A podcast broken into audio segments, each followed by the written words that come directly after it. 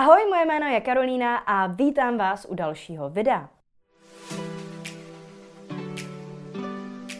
Tomhle videu zodpovídám vaše otázky, které jste mi položili na Instagramu. Takže pokud chcete, abych vám příště odpověděla i na vaši otázku, sledujte mě na www.instagram.com lomeno jak na reklamu a sítě, psáno samozřejmě dohromady, a začněte mě tam sledovat proto, aby když přidám během nějakých následujících pár týdnů zase takový ten boxík, zeptejte se mě na cokoliv do stories, tak tam svou otázku můžete vložit a já vám ji tímto způsobem zodpovím. Ještě předtím, než začneme, vás poprosím, jako ostatně vždycky, o like tohohle videa. Uspokojíme totiž tak tajemné bohy YouTube algoritmu a moje videa tak uvidí více lidí, takže předem díky moc. Nebudu vás ale už dále zdržovat, jdeme na to. Jaký máš názor na dropshipping? Pokud nevíte, dropshipping jednoduše znamená to, že vy sami nemáte nějaký produkt na skladě, ale má ho na skladě vlastně nějaký další dodavatel. To znamená, vy jste pouze prostředníkem mezi zákazníkem a mezi nějakým dalším dodavatelem, někým, kdo má vlastně sklad. Většinou se to dělá prostřednictvím Alibaby, AliExpressu a podobných čínských stránek, ale jde to samozřejmě dělat i nějakým udržitelnějším už způsobem,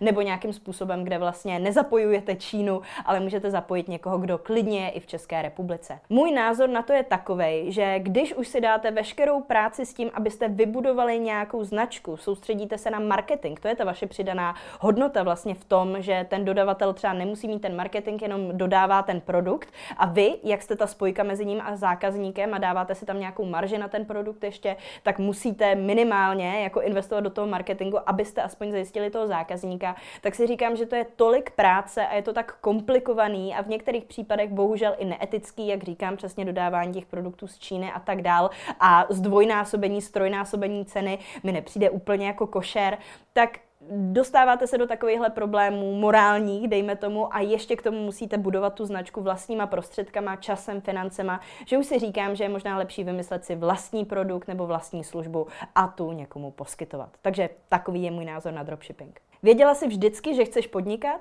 Vůbec, vůbec jsem netušila, že chci podnikat. Všichni, vlastně všichni, oba dva moji rodiče uh, jsou umělci nebo byli umělci, to znamená, že přesně podnikání nebo business a takovéhle věci bylo něco, co mě nikdy nenapadlo, že budu dělat. A vlastně vždycky jsem si myslela, že budu zaměstnanec, protože co mám hodně ráda, je dostávat na konci měsíce vždycky stejnou nebo uprostřed měsíce vždycky stejnou výplatu, mít nějakou jistotu v životě, vědět, že mám nějakou danou rutinu, že v určitý čas přicházím, v určitý čas odcházím a tak dále. Takže prostě ty jistoty, které jsou běžné, eh, dejme tomu, nebo jsou spojené s tím zaměstnáním, byly vždycky něco, co se mně hrozně líbilo a co jsem já vlastně vždycky chtěla a vyhledávala. Takže ta, tak to vlastně bylo pro mě, ale podnikání je něco spíš, do čeho jsem spadla, protože mi šly nějaké věci, ale zároveň mi nebylo dobře v tom agenturním prostředí. Šel mi marketing, ale nebavila mě práce v agentuře z různých důvodů, především kvůli tomu, že teďka je pro všechny nebo pro většinu zaměstnání typický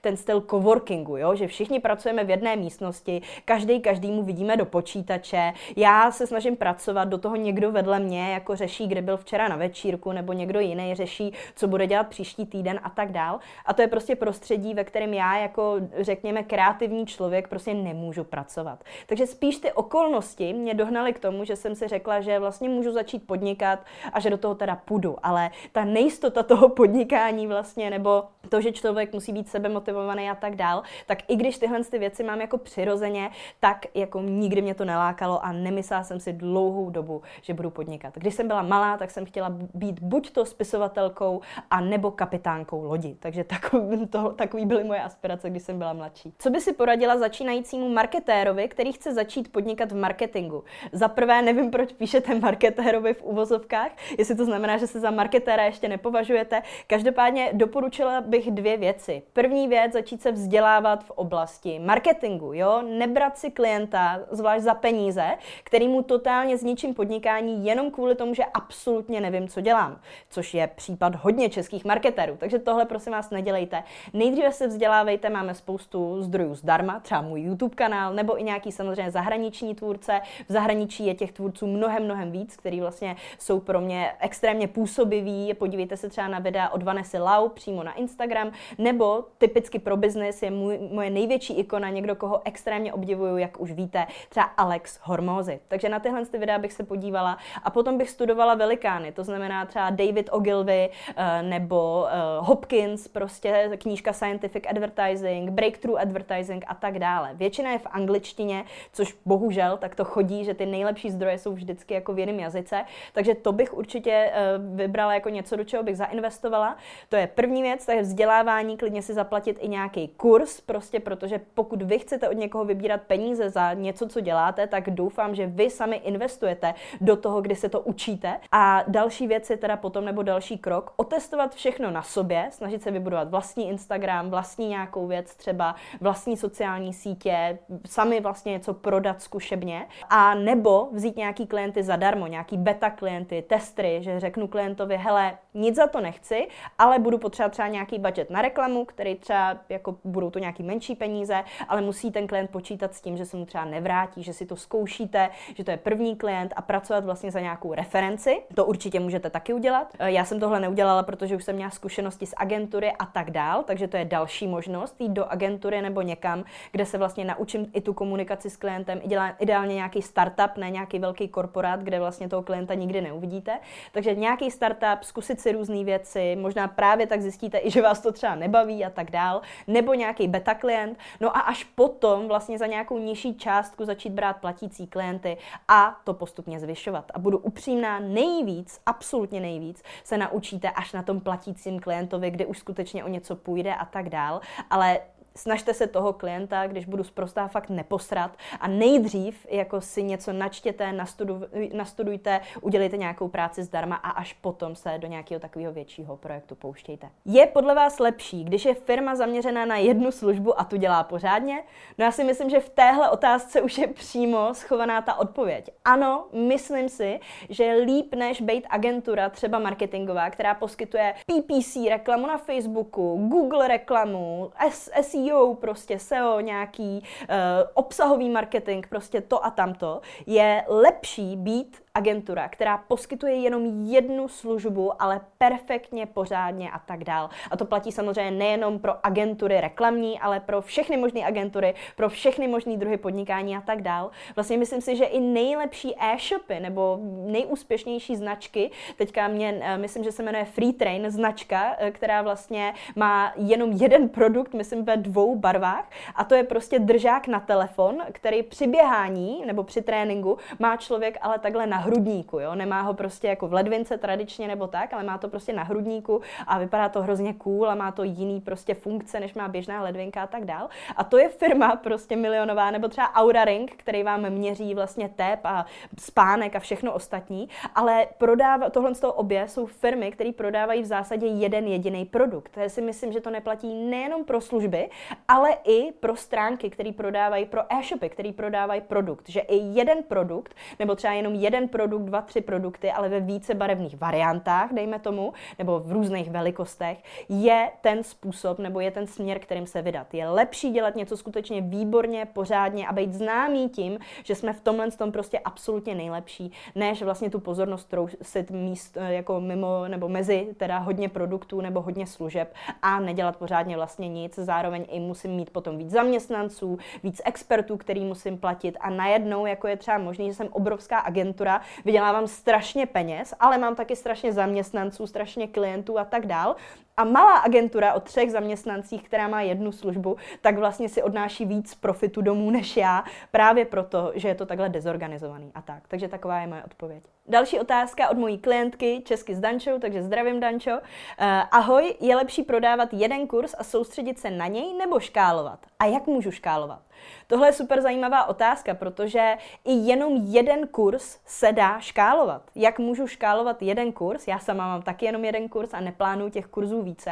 Tak ho škáluju jednoduše tak, že vlastně buduju víc a víc to publikum. Pokud teďka investujete do, reklamu, do reklamy, dejme tomu 50 korun denně, tak investujme stovku denně, potom 150 denně, potom 200 denně a tak dále a tak podobně. E, případně e-mail marketing můžu rozjíždět, můžu zvětšovat různé formy marketingu, můžu vlastně vlastně se zaměřovat na více sociálních sítí, na více vlastně reklamních prostorů, takže třeba na Facebook a Instagram, eh, na klasickou PPC reklamu tady, a nebo na PPCčka vlastně v Google reklamě a tak dále a tak podobně. Takže tohle je, jestli se nepletu, vertikální škálování a potom horizontální, já tu terminologii moc neovládám, spíš jako pracuji s nějakou logikou, ale potom myslím, že horizontální je to, že vlastně mám několik různých produktů.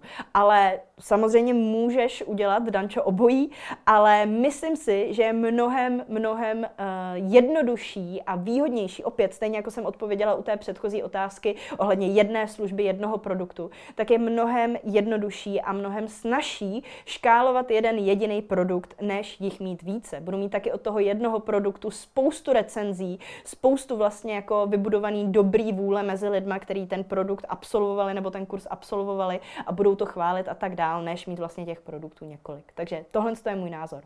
Ahoj, poslední dobou mi dost klesl dosah příspěvků k novým lidem. Nevíš, čím to může být? No tak záleží prvně, jestli je to statický příspěvek nebo statický příspěvky, anebo jestli jsou to Reels.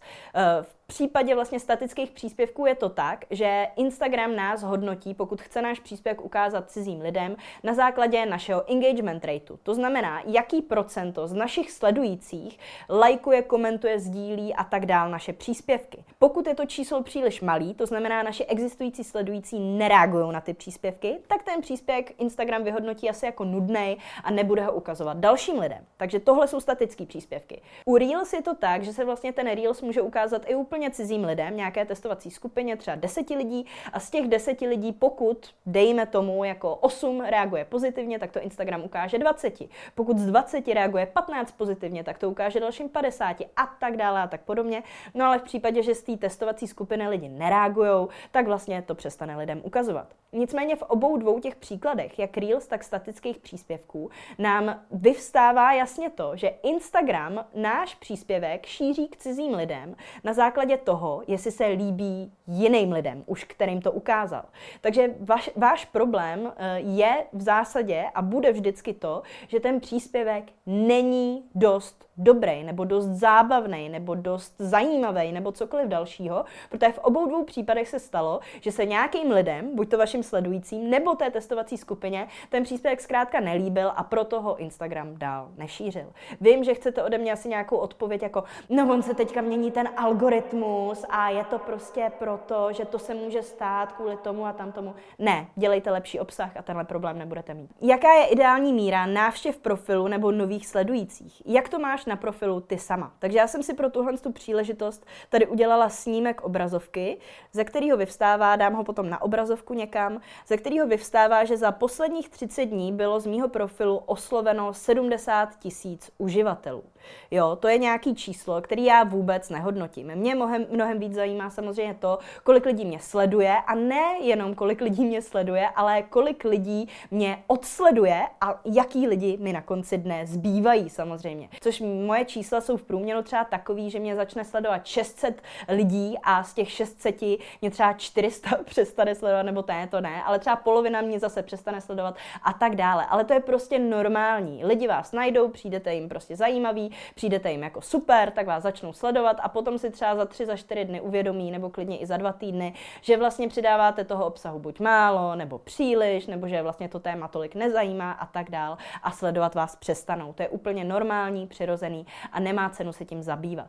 Uh, ne, rozhodně bych nehledala nějakou konkrétní, nějaký konkrétní číslo, kolik nových uživatelů můžete na ten profil přilákat, protože pro každý obor to bude něco jiného. Pokud vyděláte něco úplně jiného než já, jako třeba pokud by nějaký eh, se se mnou snažil eh, srovnávat někdo, kdo je influencer a bude to nějaká krásná influencerka, která, která jenom přidává fotky v plavkách a fotky branče a tak dál, tak samozřejmě osloví více účtů, než já nudná, která mluví jenom o marketingu a případně nějakým jako osobnostním rozvoji a tak dále. To je prostě realita. A zase naopak někdo, kdo bude prodávat nějaký trubky nebo prostě uhlí nebo cement, něco podobného, co je ještě nudnější v uvozovkách přesně než ten marketing, tak ten bude mít zase méně oslovených účtů.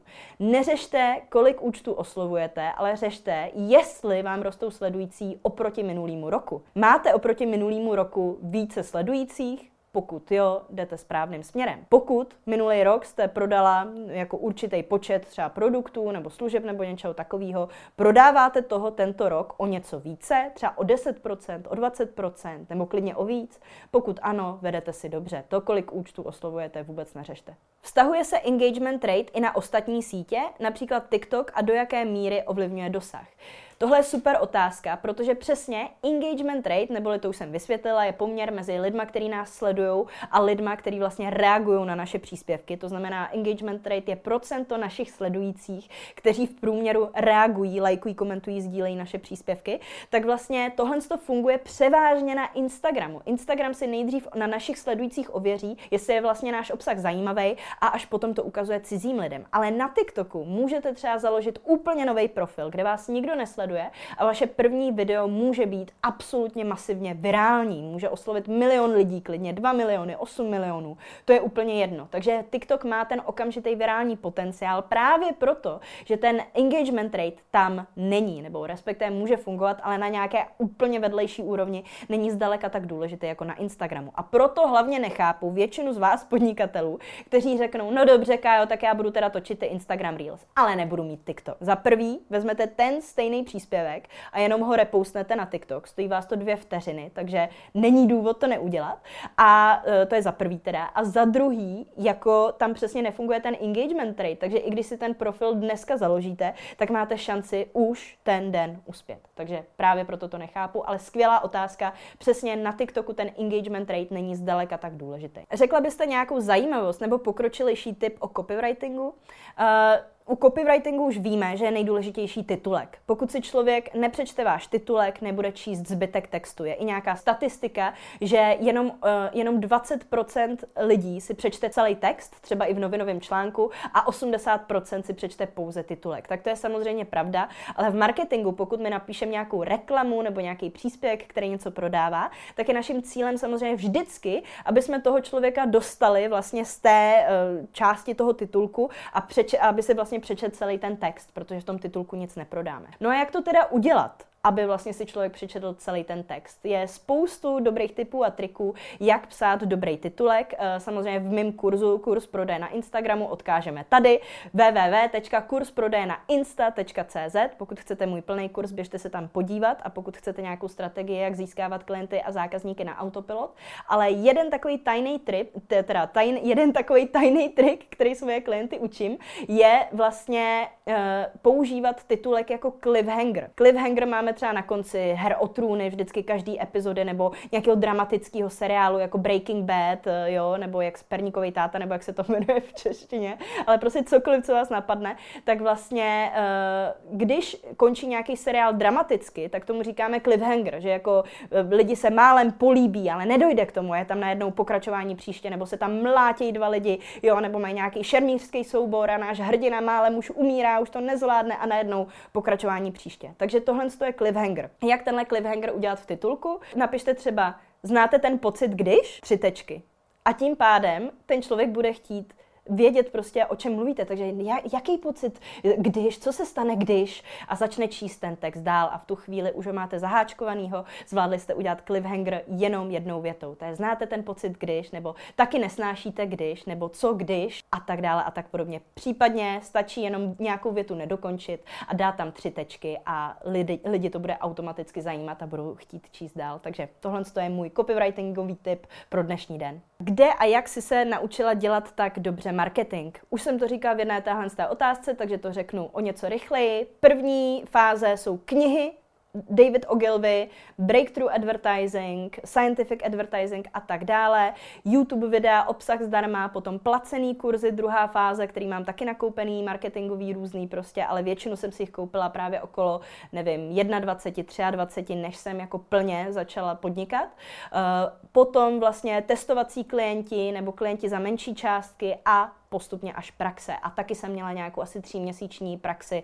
v marketingové agentuře. Takže tak. Další otázka není otázka, ale tyhle ty mám nej, nejradši. A zní to, Kájo, já nemám otázku, ale moc vám to v poslední době sluší. Záříte. Takže děkuji moc, to jsem si se musela dát a jedeme dál. Kde prosím přesně najdu, jaký mám typ účtu na Instagramu? Tak, Pojďme se podívat společně. Takže na Instagramu jdete na váš profil. Na vašem profilu dáte v pravém horním rohu takový ten sandwich, meníčko, tři čárky. Tam se podíváte do nastavení v nastavení kliknete na účet a dole v účet můžete dát přepnout typ účtu. Pokud tam máte jako já přepnout na osobní účet a přepnout na firemní účet, znamená to, že máte ten jediný účet, který tam není napsaný, takže profil nebo účet tvůrce. Pokud tam budete mít naopak, eh, nevím, firemní účet, tak tam bude zbývat tvůrce a osobní účet a tak dále a tak podobně. Takže takhle přijdete na to, jaký typ účtu máte. Ahoj Karolínu, jdu toho využít. Co konkrétního by tě zaujalo na profilu fotografa, aby to byl důvod začít ho sledovat? A jinak díky za všechny tvé rady a videa, jsi skvělá. Děkuju moc. Fotografů a vlastně nějaký kameramany, těch jsem měla hodně ve svých službách, takže doporučuji opět svůj kurz, pokud chcete eh, to skutečně rozjet na nějaký vyšší úrovni. Každopádně, co chci vidět u fotografa, chci vidět nějaký behind the scenes za nějakým jako natáčením, focením, chci vidět současně jako e, nějaký typy a triky, které můžu využít při focení, co si vzít na sebe, co si naopak nevzít na sebe, jak pozovat, eh, jak mít nějaký sebevědomí na kameru nebo vlastně na ten foťák. Eh, chci taky nějaký videa z vašeho osobního života, chci vidět vás, jak mluvíte třeba na kameru v případě toho, že točíte třeba Instagram Reels nebo něco takového. Proč tyhle věci chci? No jednoduše proto, že pokud spolu budeme něco fotit nebo točit, tak je to pro mě poměrně jako intimní zážitek, jo? že s váma budu v jedné místnosti a budeme tam jako spolu něco dělat a bude to pravděpodobně trošku trapný a divný, protože já třeba před tou kamerou kamerou nebo před tím foťákem jako klient a zákazník nejsem tolik comfortable, není mi tam úplně příjemně a tak chci vědět, jestli vy mi budete sympatická, co vy mi budete říkat, jestli jako budeme spolu naladěný na nějakou stejnou vlnu nebo ne a na základě toho já chci potom udělat nějaký informovaný rozhodnutí, jestli s váma chci spolupracovat. A ano, skutečně jsem tady neříkala vaše portfolio, protože Instagram není vaše portfolio. Instagram je způsob, jakým komunikujete s ideálním klientem nebo zákazníkem ale vaše portfolio si můžete dát do stories nebo do výběru ze stories. Můžete jednou za čas dát nějaký karusel, kde budou nějaký vaše nejlepší fotky a tak dál. Samozřejmě, ale to není hodnotný obsah. Takže to je něco, co děláte navíc, abyste se nějak prezentovala, ale není to to, co vám přinese hlavně ty klienty a zákazníky. Samozřejmě potom web je taky ideální místo, kde si nějaký takovýhle portfolium vytvořit. Mě by zajímalo, co používáte na pleť. Máte ji nádhernou a zářivou. Chápu, strava, spánek, ale uh, tak tady se, tady se s váma podělím o super tip. Uh, vlastně Natálka, kterou znáte tady z tohohle z toho kanálu už, je úplný super specialista na všechno, co se týká kosmetiky. Takže to, co mi poradila, je to, že používám spoustu různých produktů, ale ten, který udělal největší rozdíl pro mě, je používat večer retinol. Takže retinol je to, co člověku spraví, jak už myslím, že to před, předchází i nějak stárnutí, jako vrázkám a tak dál. To mě tolik nezajímá, protože mám dobrou genetiku, takže to je další jako asi věc, že i moje maminka vypadá třeba o 10-15 let mladší, tak já taky, tak proto vypadám na 16. Ale ne, to je jenom legrace samozřejmě. Mně spíš pomáhá na to, že já mývám hodně jako mastnou nebo problematičtější pleť, takže i ten retinol vlastně je schopný pomoci s tímhle s tím. Takže ať máte jakýkoliv typ pleti, tak ten retinol je hrozně super, přesně vás vyhladí vaše pleť, září, vypadáte hrozně skvěle, ale je to, eh, je, je, jsou tam takové jako další věci, že musíte s tím extra si potom dávat pozor na to, abyste používali nějaký SPF a tak dále, to už vás nechám, ať si nastudujete, ale moje hlavní tajemství je jednak skvělá genetika, jako za tohle to vděčím samozřejmě mamince a další věc je retinol. Takže tak, děkuji za otázku. A další otázka zní Instagram trendy momentálně a moje odpověď zní vykašlete se na trendy, žádný trendy trendy nejsou, neexistují. Dělejte hodnotný obsah, pomáhaj, pomáhejte nebo bavte pomocí toho obsahu vaše publikum, vaše potenciální zákazníky nebo klienty a uvidíte, že budete mít úspěch, ať vám jde o sledující, o nějakou slávu na Instagramu,